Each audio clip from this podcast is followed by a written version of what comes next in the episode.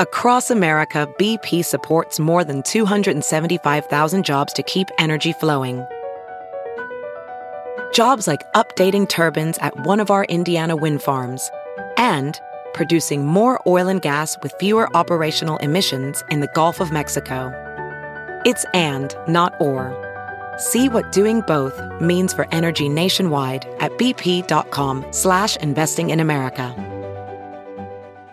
Good morning, everyone. I'm John Pertzborn at Fox 2 with your St. Louis news, driven by Bomarito Automotive Group. St. Louis County is offering COVID vaccinations for children as young as six months. That starts today. The County Health Department is offering those vaccinations at two locations the John C. Murphy Health Center in Berkeley and the South County Health Center in Sunset Hills. The Health and Human Services Secretary is coming to St. Louis today. That's Xavier Becerra, visiting the Planned Parenthood location in the Central West End. He and Congresswoman Cori Bush are taking part in a roundtable discussion about the upcoming Supreme Court ruling on Roe v. Wade. There's a new app being launched for Missouri drivers to help them get some money back on their gas purchases. Missouri's gas tax goes up two and a half cents July 1st, but the law allows a refund of the new tax if you document every gas purchase. The new mobile app can help you capture images of your gas receipts. It's available at nomogastax.com. From the Fox 2 Weather Department.